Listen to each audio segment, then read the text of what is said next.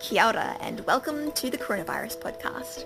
My name is Sophia. I am in Wellington where it's uh, very, very, very rainy outside. My job is with Waka Kotahi, which is the New Zealand Transport Agency.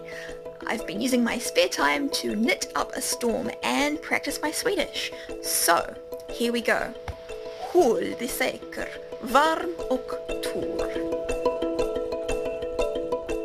Morena, Sophia. I've got no idea what you said at the end there, but I'm glad to know your Swedish practice is going well. By the way, we're going to change things up a bit for these introductions. You can still send in an introduction like normal, telling us who you are and what you're up to. But you can also send through a message of support for your fellow Kiwis, and we'll play those too. Later in the show, we're going to hear why New Zealand's rural communities may need extra help to respond to COVID 19. But first, on Sunday, we got some really hard news. Sadly, New Zealand has had its first death linked to COVID 19 on the West Coast early this morning. That's Dr. Ashley Bloomfield, Director General of Health, speaking on Sunday afternoon. As we have seen around the world, COVID 19 can be a deadly disease, particularly for older people and those with underlying pre existing health conditions. All of our thoughts are with their family and loved ones at this time. The person who died was a woman in her 70s who had underlying health conditions. Dr. Ashley Bloomfield says she was initially diagnosed with influenza and she was in hospital for two or three days before a test confirmed she actually had COVID 19. Hospital staff who interacted with her did wear masks and gloves, but they weren't wearing the goggles or full face visors, which are recommended when dealing with COVID 19. Once the diagnosis was confirmed, staff undertook a range of measures to protect both themselves and other patients. But as a precautionary approach, the DHB has placed 21 staff into self isolation for the balance of the 14 days since they last had contact with this person. Dr. Bloomfield says there aren't any staffing problems at the hospital while those staff are self isolated because there's now a bit of extra capacity in the health system after the cancellation of elective surgeries. But as Prime Minister Jacinda Ardern said, this is a reminder, if anyone still needed one, that this virus can be deadly. It also brings home exactly why we are taking such strong measures to stop the spread of this virus. Left unchecked, it runs the risk of taking the lives of many more people. Today's death is a reminder of the fight that we have on our hands. And everyone can play their part through the simplest of tasks by not having contact with people outside of your bubble. Stay at home, break the chain, and save lives. Also, over the weekend, the Hawke's Bay DHB medical officer Nick Jones called out what he described as sustained and unacceptable abuse of some people diagnosed with COVID 19. Speaking yesterday, the Prime Minister had a very direct message to the people handing out that abuse. This virus could affect any one of us and any one of our loved ones. And I know that if we were in that position, it would be difficult enough without having to face the unjustified judgment of others. There are 514 people who are or have battled this illness, and they deserve our support, just as we would for anyone who is sick and in need. While it's understandable that a lot of people may be feeling stressed, frustrated, and afraid given the impact of the nationwide lockdown, but it's important that we all work together to remove the stigma and abuse that is accompanying this disease because if we end up in a situation where people don't come forward to be tested for COVID 19 because they're worried about online humiliation, that's a huge problem for everyone. That said, we also need to work together to stop its spread. And it seems like Kiwis are working overtime on that front. Both the 111 line and the police non urgent phone line have been flooded with calls about people flouting the new social isolation rules. The 111 line alone got 2,000 calls in two days. In fact, those services are so overwhelmed that the police have set up a new online method for reporting breaches.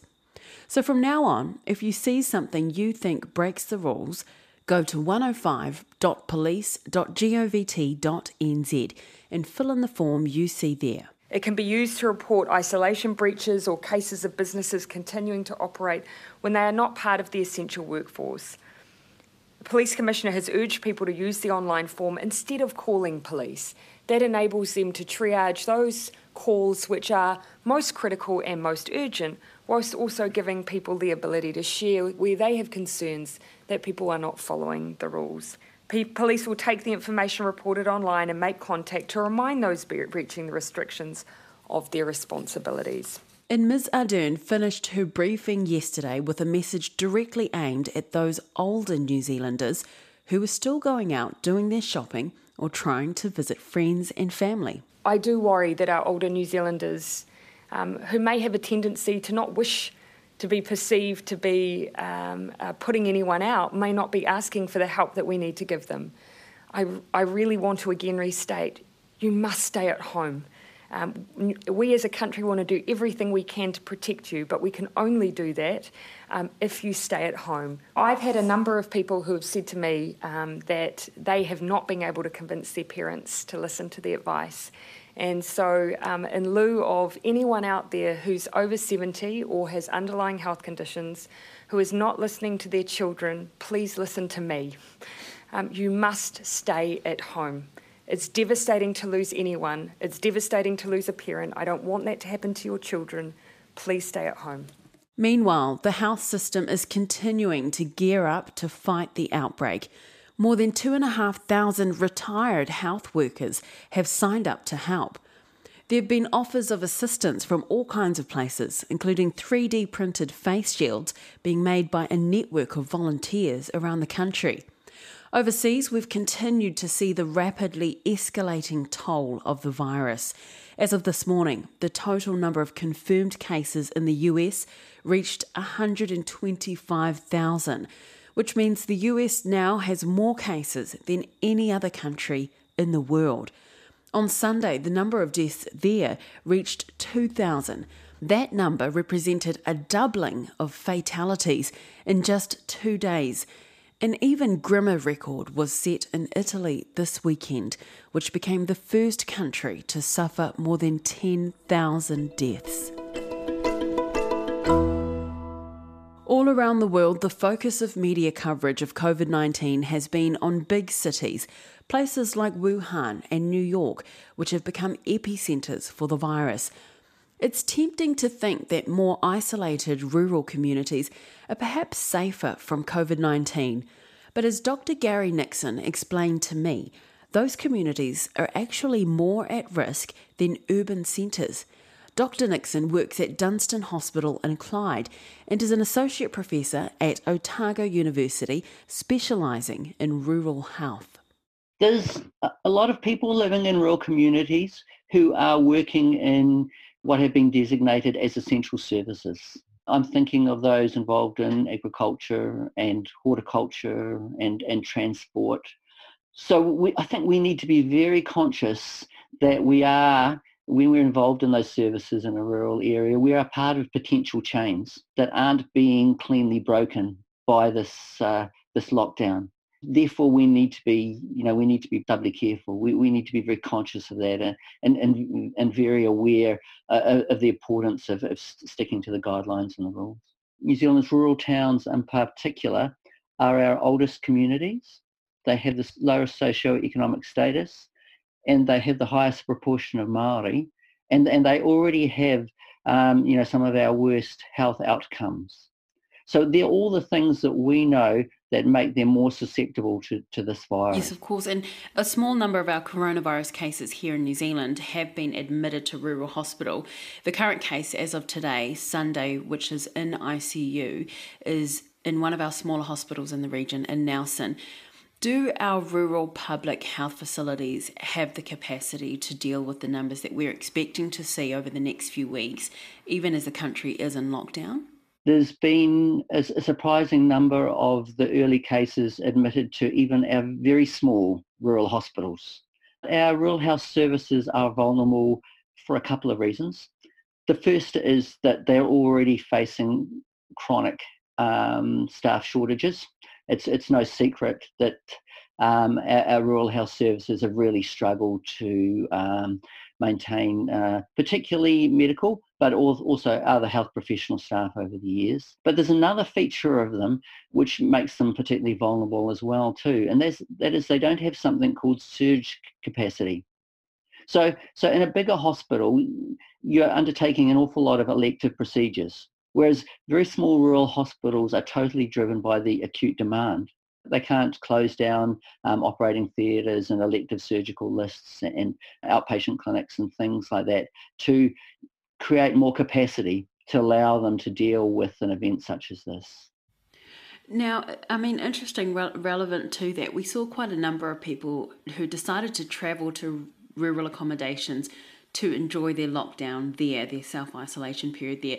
But the Coromandel Mayor, and they received quite a number of tourists in the Coromandel, he urged people not to do that, not to use their baches for isolation because they just wouldn't be able to cope if there was a surge in coronavirus cases. So obviously, you you think the same.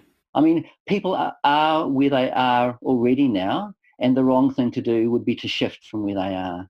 But yes, I, I would just strongly discourage people um, shifting from this point onwards um, to to their, their holiday home or, or, whatever. Not only will it put a lot of um, a lot of pressure on very small health services, it also really adds to the transport and transfer difficulties of getting someone to a larger city should they become become unwell.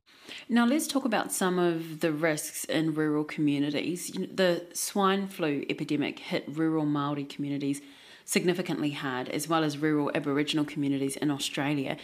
Are Indigenous communities today just as vulnerable?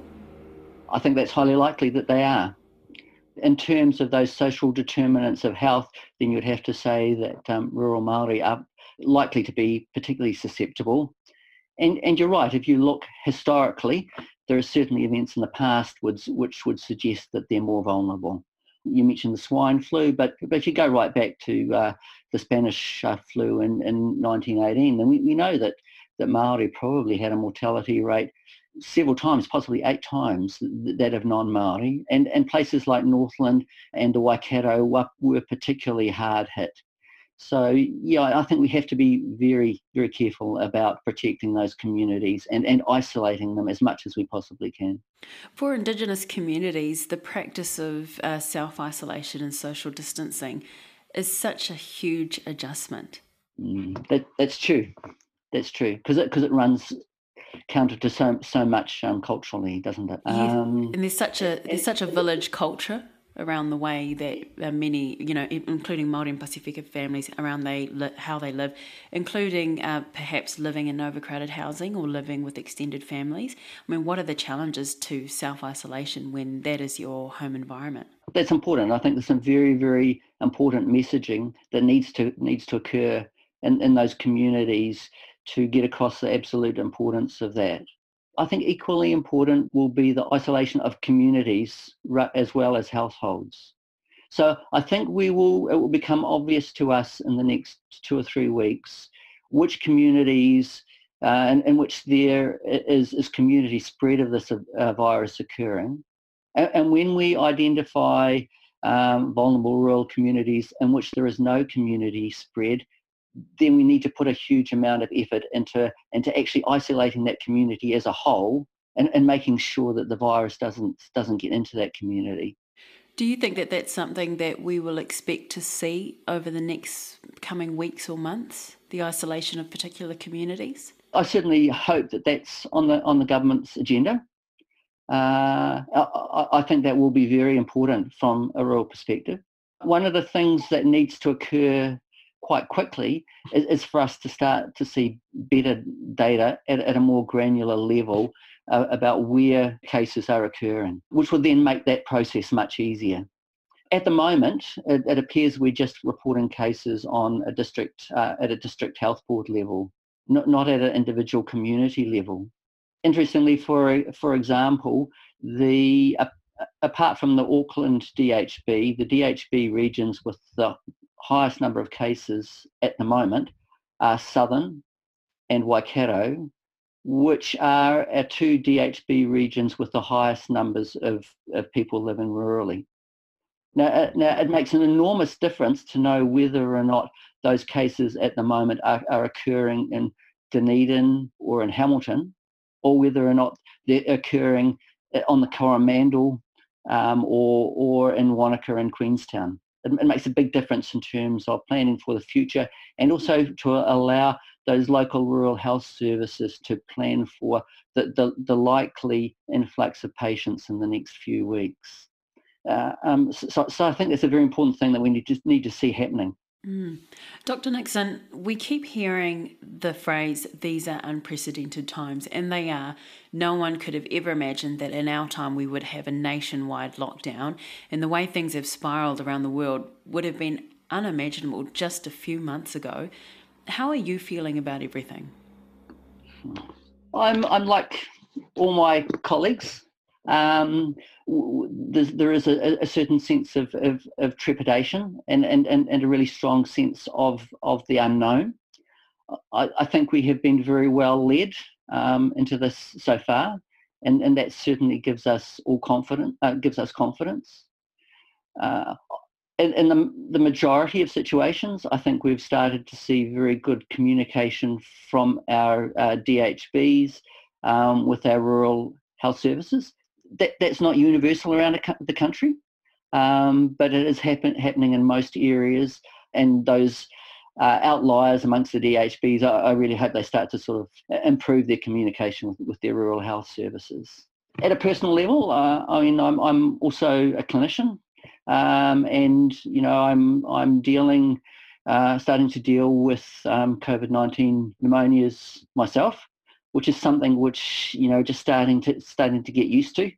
Uh, and and I, I listened a little bit uh, earlier to RNZ uh, this morning, and they were starting to talk about how to manage your household when when there is a member in the household who is um, involved in essential service and and having contact uh, with, with COVID nineteen. So so I'm also starting to to deal with that and think about that and, and, and how that will work within my bubble. Thanks so much, Dr. Nixon. Finally, we've been encouraging people to get in touch through RNZ's Vox Pop app to ask questions. And over the weekend, we had one particularly important question come through. Hi, my name is Olive. I'm seven and I live in Christchurch. I want to know if the Easter Bunny will be allowed to deliver the chocolate eggs. Thanks for listening to my question. Stay home, everyone. Bye. We didn't know the answer to that question, so we passed it along to microbiologist Dr. Siouxsie Wiles to see if she knew. Hi, Olive. Um, what a great question. So I've had words with the Easter Bunny, and they have promised that they will wash their paws before delivering any eggs. Um, but they've also said that they're only going to deliver eggs to people's gardens and houses, and people have to promise that they'll only do Easter egg hunts with people in their bubble. Thanks very much for that important public service announcement, Dr. Wiles. That's all for this week. Please feel free to send in your questions like Olive or just pass along your messages of support for your fellow New Zealanders. You can do that through RNZ's Vox Pop app. It's free and you can get it on iPhone and Android. I'll be back with you tomorrow morning, but until then, be kind. Kia haumaru, kia kaha. The Coronavirus podcast is presented by me, Indira Stewart. It's produced by William Ray, Jesse Chang, and Sonia Sly. Our sound engineer is Adrian Holley. The executive producer is Tim Watkin. You can subscribe to the Coronavirus Podcast anywhere, and it's free. Just go to the podcast and series page at rnz.co.nz. And while you're there, feel free to check out some of RNZ's great non coronavirus related podcasts. If you're looking for something to help keep the kids busy, go check out The Best of Storytime, which has hours and hours of stories for kids.